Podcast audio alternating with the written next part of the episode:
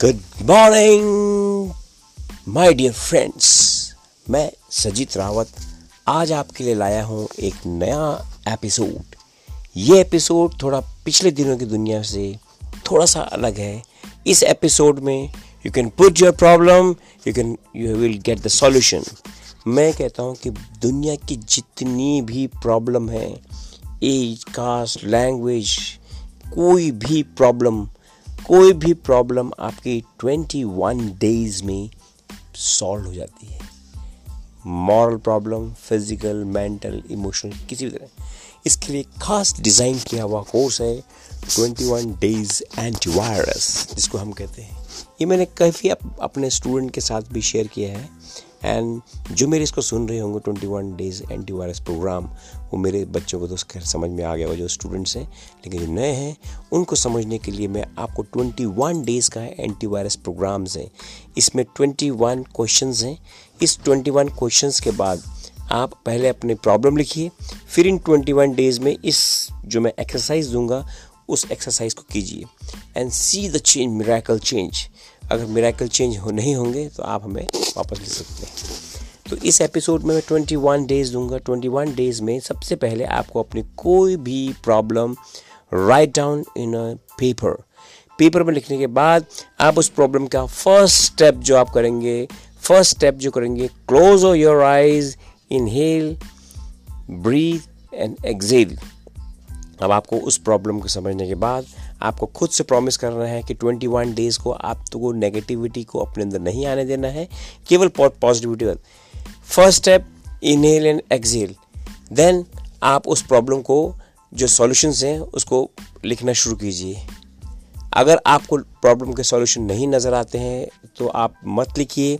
आप मेरा first step को करने के बाद आप सेकंड स्टेप की तरफ़ आइए। सेकंड स्टेप मैं आपको नेक्स्ट एपिसोड में दूँगा। थैंक यू वेरी मच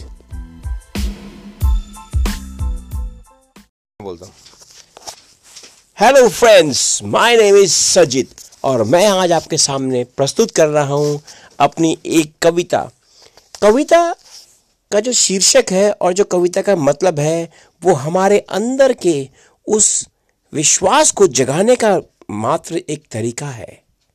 तो कविता की पंक्तियाँ कुछ इस प्रकार से है। मेरा जाद मेरा जादू मिट गया। मेरा जादू मिट गया।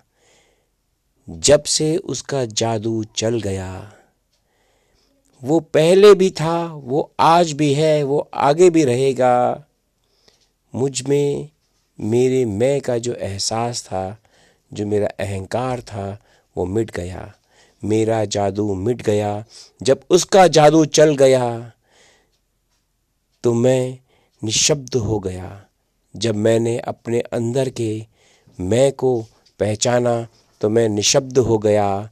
मेरा जादू रुक गया, उसका जादू चल गया। वो मेरे अंदर की गहराइयों में, मेरे मन के अंदर उस आत्मा में एक शक्ति रूप में रहता है। एक शक्ति रूप में रहता है जो एक पूर्ण है। एक पूर्ण है एक पूर्ण है।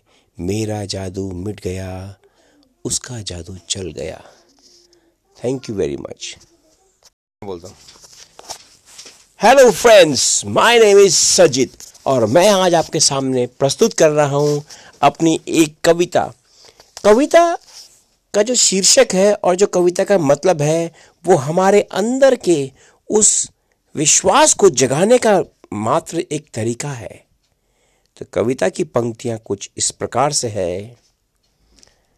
मेरा जाद, मेरा जादू मिट गया, मेरा जादू मिट गया, जब से उसका जादू चल गया। वो पहले भी था, वो आज भी है, वो आगे भी रहेगा। मुझमें मेरे मैं का जो एहसास था, जो मेरा अहंकार था, वो मिट गया। मेरा जादू मिट गया। जब उसका जादू चल गया तो मैं निशब्द हो गया।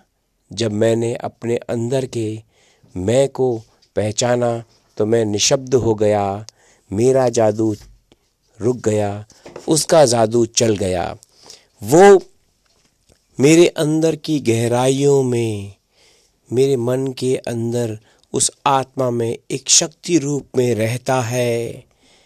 एक शक्ति रूप में रहता है, जो एक पूर्ण है, एक पूर्ण है, एक पूर्ण है।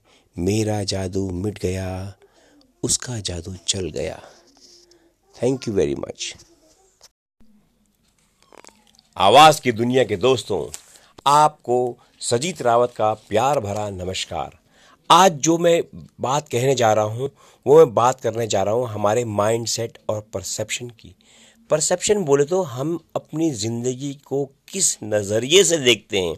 ये उस चीज़ की परसेप्शन की है। कहानी बहुत पुरानी और बहुत नई भी है।